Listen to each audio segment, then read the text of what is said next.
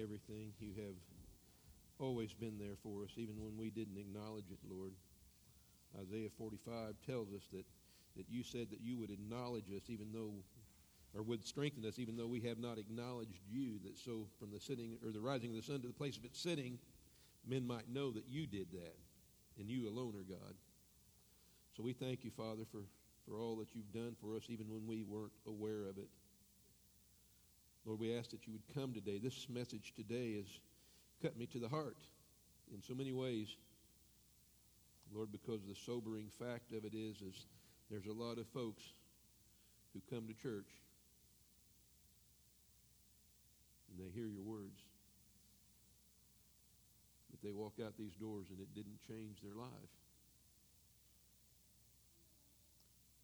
And it says that people that hear the word and do not do what it says is like people build their house on on sand. So Lord, I pray that we're not foolish builders. Lord, I pray that we, we build on the foundation of the rock of obedience and repentance because that's what's required. So, Lord, we just come before you today. And Lord, I pray that, Father, the words that I speak today come from you, and, and Father, they would not re- be received in condemnation, but, Father, that they would bring conviction because they convicted me. And Lord, you mean what you say. And there's not a promise you've broken, and the words that you say are true. I fully well understand and know that. Father, I just pray that, uh, that he who has ears today would not just hear, but, Father, that it would be obedient in obeying your word. This is not an easy word to share today, Father, but it is one that's really needed for our time in the place we're in in our country today. So, Lord, we ask that through this word, Father, that minds might be opened, hearts might be changed, and submission to your will and repentance from our will would be done. And I ask it in Jesus' name. Amen. First of all, I want to tell you I love you. Uh, I don't know, maybe this message caught me more attentive to His Word because of things that's happened in my, my family's life. I have a brother who is on a ventilator in Evansville, and, and um, last week he was literally fighting for his life. Uh, he's still not out of the woods yet. He's still on the vent, as far as I know. Um, he's battled cancer, and he overcame the cancer, and he was in remission, but through the chemo and radiation, his, his immune system was just dead. So when he caught COVID, it was devastating to him. Uh, my brother's name's Don, if you guys know him. Some of you do. Uh, and I,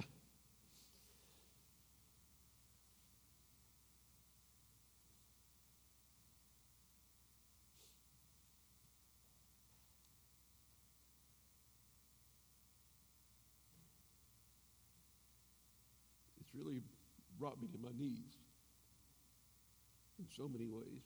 I've prayed, I've prayed, and I've had the assurance of the Scripture. And I was fearful. And I guess the reason why I was so fearful was because we had small group Thursday night, and I was preparing this message and, and what it means and the words that Nathaniel shared a little bit last week. And the question came up, does he, is he right with the Lord, your brother? And in my heart, I, I can't say that he is. I don't know.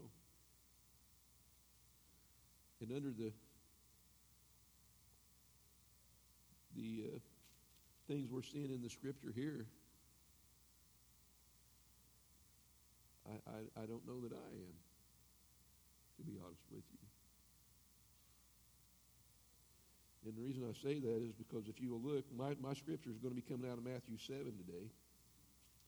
It's I've been charged to teach 724 to 27. And uh, I'm just going to read it real quick to you, and then we'll, we'll hash it out, okay? It says, Therefore, everyone who hears these words of mine and puts them into practice is like a wise man who built his house on the rock. The rain came down, and the streams rose, and the winds blew and beat against that house, yet it did not fall because it had its foundation on the rock. But everyone who hears these words of mine and does not put them into practice is like a foolish man who builds his house on sand. The rain came down, the streams rose, the winds blew and beat against that house, and it fell with a great crash. Okay, we've probably all read that many times, right? But there's that first word in verse 24 that, that catches my attention because of, of, of uh, what Jonathan Fable taught us about therefores. Amen? We got to go back and see what that therefore is there for. And if we look in verse uh, 21, Matthew 7, it says that Jesus said this Not everyone who says to me, Lord, Lord, will enter the kingdom of heaven, but only he who does the will of my Father who is in heaven. Many will say to me on that day, Lord, Lord, did we not prophesy in your name, and in your name drive out demons and perform many miracles? Then I will tell them plainly, I never knew you. Away from me, you evildoers.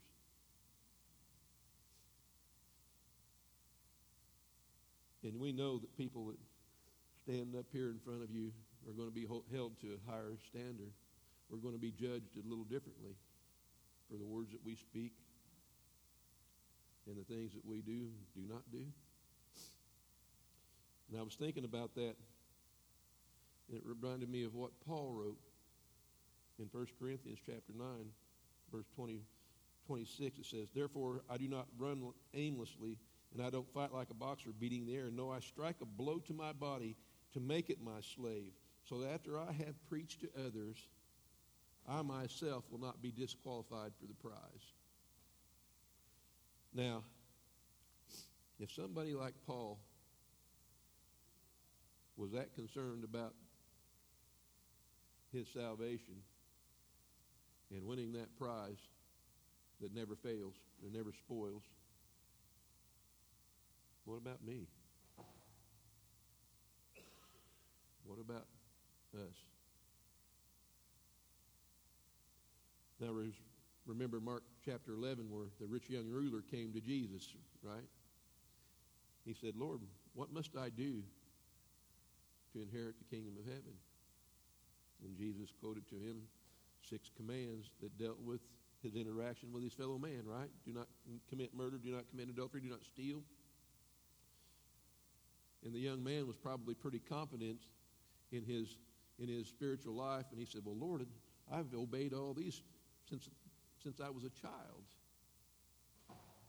And I love the way it puts it in Mark chapter 11. It says that Jesus looked at him and loved him and say, But one thing that you lack go and sell all your possessions, give to the poor, and then come follow me.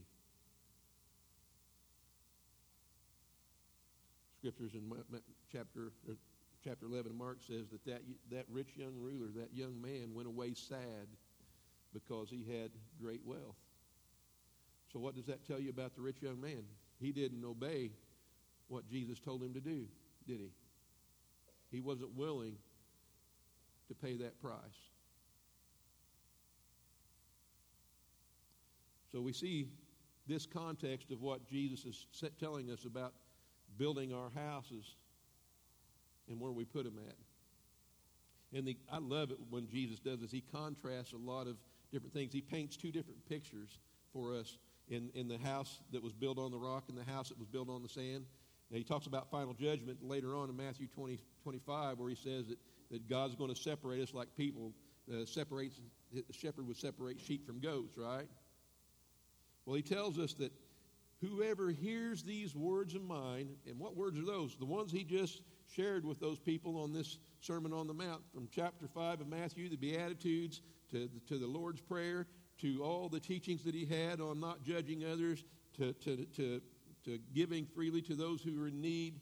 And, and then, you know, he, he gives us this warning in chapter 7, verse 21 about not everybody that says, Lord, Lord, will enter into the kingdom of heaven. And he says, Whoever hears these words of mine and puts them in practice is like a man who built his house on the sand, or on the rock, rather. Then he goes and says that whoever hears these words of mine and does not do these things is like a person who built their house on the sand. So what we see is two guys, right, hearing the same words of Jesus in the same time, in the same place. Both of them build their houses in the same area. Probably the houses looked almost identical. I was thinking about that as I was driving down the road the other day, and you go into to like uh, the north north side of, of Evansville or even over towards Newburgh, man, there's housing development springing up everywhere, right? And they all look exactly alike, mirror image of each other. Well, that's what I kind of envision these men who heard the words of Jesus and they built their houses and they look almost identical. They, they look identical. But the thing that's different about them is where they were built. And Jesus talking to the people, I think Nathaniel might have elaborated on this a little bit in his message last week, was where Jesus was preaching and teaching at was in a in a in a kind of a well, it's called the Sermon on the Mount, right? He was in a hilly area, and it was probably kind of an arid area. And I don't know if you ever watched those nature films back in the day, uh, where they would show these landscapes out in the arid desert, and they looked dry, and they didn't have any moisture, any rain for for a long period of time. Then all of a sudden the rains would come, and it would be a torrential downpour, and there would be a raging flash flood that come through there and just wipe out everything you know, and they would put a layer of sand and silt, and it would change that landscape from what it was before. And it looked good in the arid times and the dry time, and it was nice and flat and level. You know, it would be really easy to build there because there was nothing there besides sand. But when we hear God's word and we don't dig into it, and when we don't get down to the bedrock and the, the, the foundation, the solid rock of His Word, when we apply it to our lives and it changes us from the inside out, then we have problems. We have a superficial relationship, but it's not really a relationship, it's religion. See, we can all come to church and we can look really good. We can do all the right things, say all the right things, and see all the right people, and walk out the doors, and it doesn't affect us in any way, shape, or form. Then what good was it in the first place. When those storms of this life comes, I've seen it happen many times. In, in the ministry that we're involved in, when hard times come on people who just have that superficial knowledge of Christ, they fold like a deck of cards.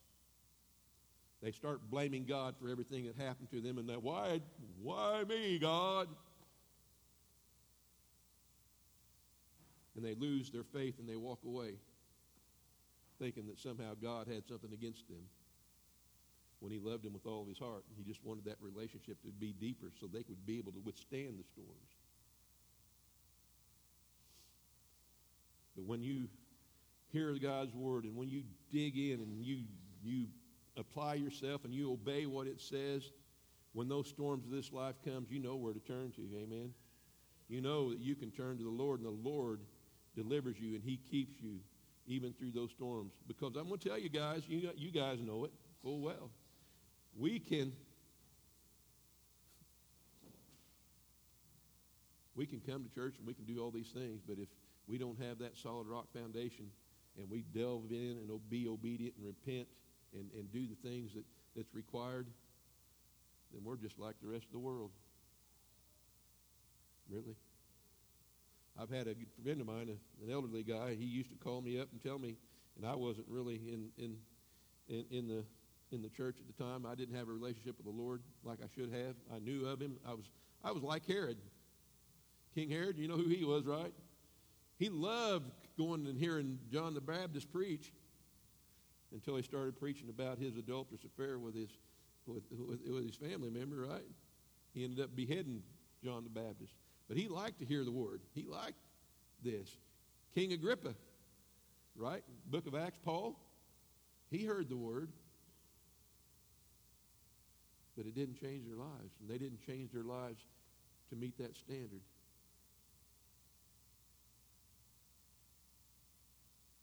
We need to be not just hearers of the word, but we need to put it into practice to be doers of it. James chapter 1 tells us that, right? It says that we, we should uh, be doers of the word. Nope, I've turned my wrong.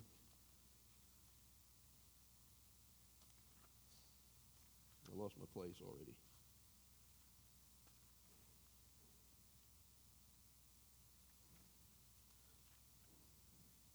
James 1 23 through 25 says, Do not merely listen to the words and so deceive yourselves. Do what it says.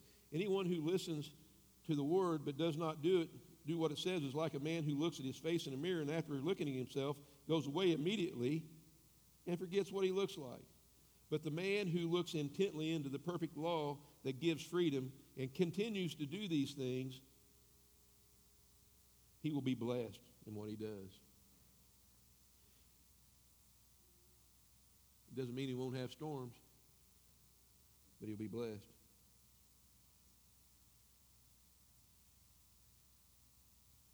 We need to be listening.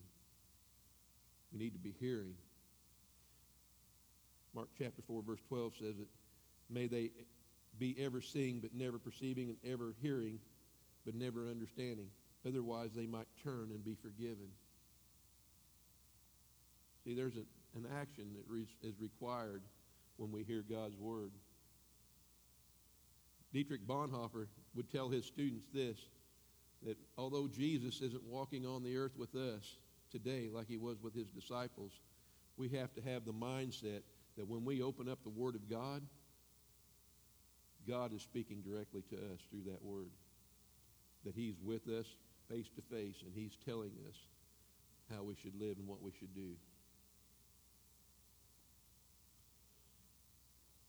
We need to put in a solid uh, uh, an, an effort to reach out and find out what God's perfect will for, for us is. In Matthew chapter 6, the Lord taught us how to pray, right? And one of that most important aspects of that prayer in my heart, in my life, is that, Lord, your kingdom be done on earth as it is in heaven. In my heart as it is in heaven. And I've shared with you before, how many people you think is in heaven are disobedient to the Lord? How many of you think that in heaven people discount what God says and just goes on doing what they want? Not too many, huh?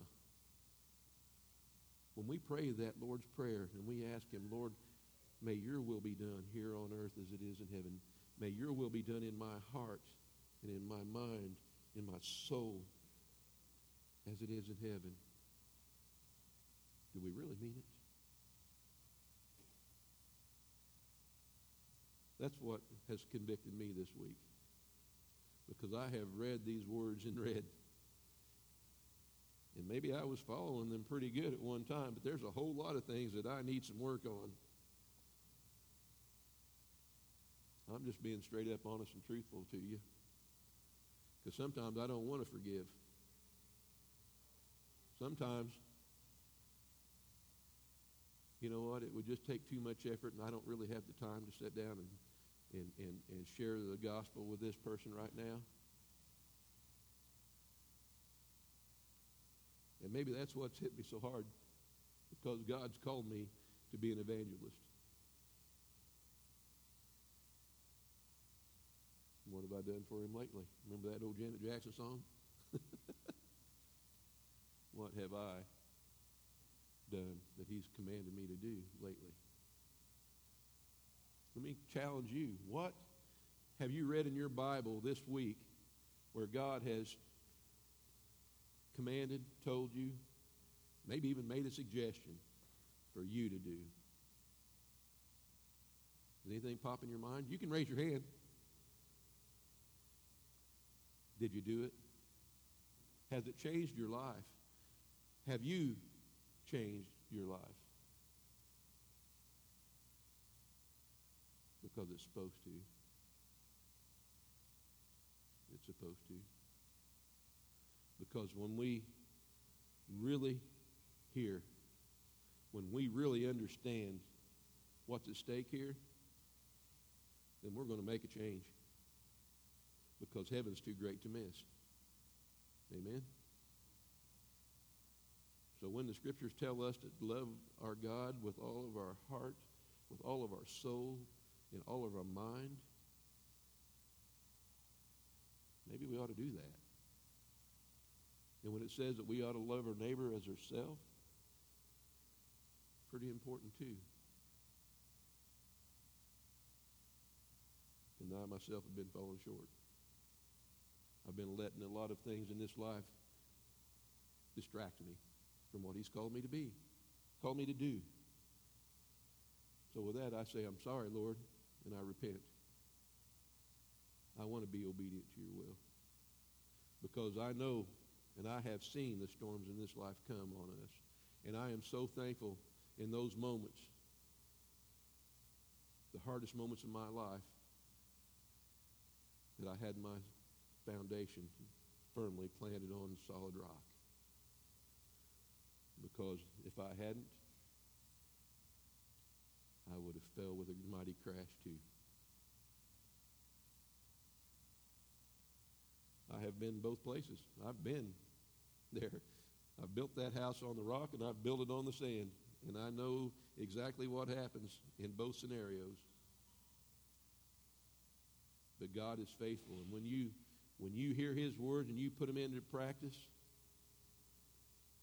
he's faithful and he will do as he's promised. So maybe we ought to start doing what we promised. Not everyone who calls him Lord, Lord will enter into heaven. So he's not just wanting to have a title. He's wanting your heart. He's wanting your life. He's wanting obedience and submission to him. So we need to really search ourselves. David wrote one of the Psalms. I don't, don't remember what which one it was now. It said, Search me, O God, and know my heart. Remove anything that doesn't please you.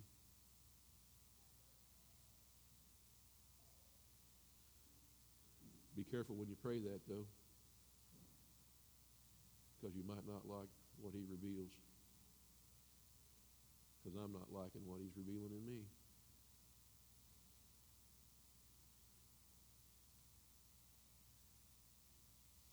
This message probably is more for me than it is for you guys, to be really honest with you.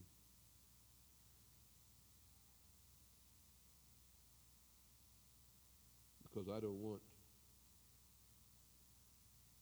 to have a false assurance anymore. I don't want to think that I'm good enough on my own merit to make it to heaven because I do the right things and I say the right things and I come up here and preach every three weeks because that's not going to cut it. Because he says, even those who say, Lord, Lord, did we not prophesy in your name? Did we not cast out demons in your name? Did we perform miracles in your name? And what did he say? Away with from me, for I never knew you. See, he's not looking for religion. He's looking for a relationship with you. And it's just not something we call on his name every time we want something. You know, we don't come to church and think, oh, we did our duty to God this week. We're good. Well, no, I don't think so. He put a higher standard on us today. He's wanting us to be obedient. He's wanting us to submit to his will for our lives. So when those storms come, we can stand up under them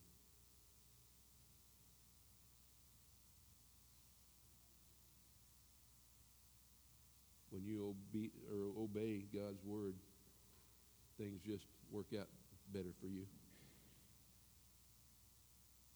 Like I said before, it doesn't mean that you won't face trials and storms. But when we hear the word, when we study the word, and we do the word, then he does things for us. When Nick was killed,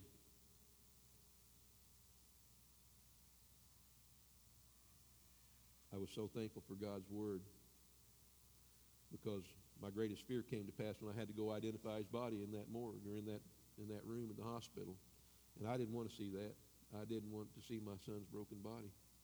And I was so fearful and anxious. But the word of the Lord kept coming up to me again and again and again was Philippians 4, 6, and 7. It says, Do not be anxious about anything, but in all things, with thanksgiving, present your request to God, and the peace of God, which transcends all understanding, will guard your hearts and your minds. I did what it said. I heard the word and I applied it. And I said, God, you got to help me. I cried out, I am so thankful that you've given me my son for these years that I had him on this earth. But Father, now you've taken him home. Lord, you know how hard this is for me. But I know, Father, if you've brought me to this place and this time, you're going to bring me through this. I trust you. Lord, we ask that you be glorified. And you know what? I presented my request to God like he said. I offered thanksgiving like he said. And you know what he gave me in return? He gave me peace. I still got it. I don't understand it. I got it. He's faithful to his word. If we're faithful in obedience to follow it. The storm came, but it did not destroy my house, my faith. It made it stronger. So with you, I, I just want to, like I said, this is kind of a hard teaching. It's more for me than it is for you, but I found myself falling short in a lot of areas. I became complacent, all right? We can do that. We, we, we get comfortable, don't we, in where we're at, and we forget that there's, there's, there's things required for us to do in this, this, this, this, this agreement we have with God. He'll be our Lord, but if we'll make him our Lord, and if he's not Lord of all, he's not Lord at all, right? So we need to be obedient and in submission to him in all things. So with that, I'm going to close. We got a family meeting today, directly after church, and the family meal as well. So I'm I'm not going to stay any longer than that. I think that the, the Lord has had me share what he wanted me to share. But I just asked, Father, that you would come and you would examine us, Lord. And Lord, I'm going to I'm going to humble myself before you. And this is not a dramatic stunt because, Father, I have seen your word and I have examined my heart and I, I find myself falling short of what you've called me to be and called me to do. So, Lord, I just ask, Father, that you would restore me. Father, you would empower me by your Holy Spirit to do the things that, that you require, that I might be obedient to you. Father, if there's anything in me that, that needs to be taken away, I pray this for me and for anybody in this congregation, Lord, that I that, that they would just in their heart kneel to you. And Father, say, examine me, O Lord.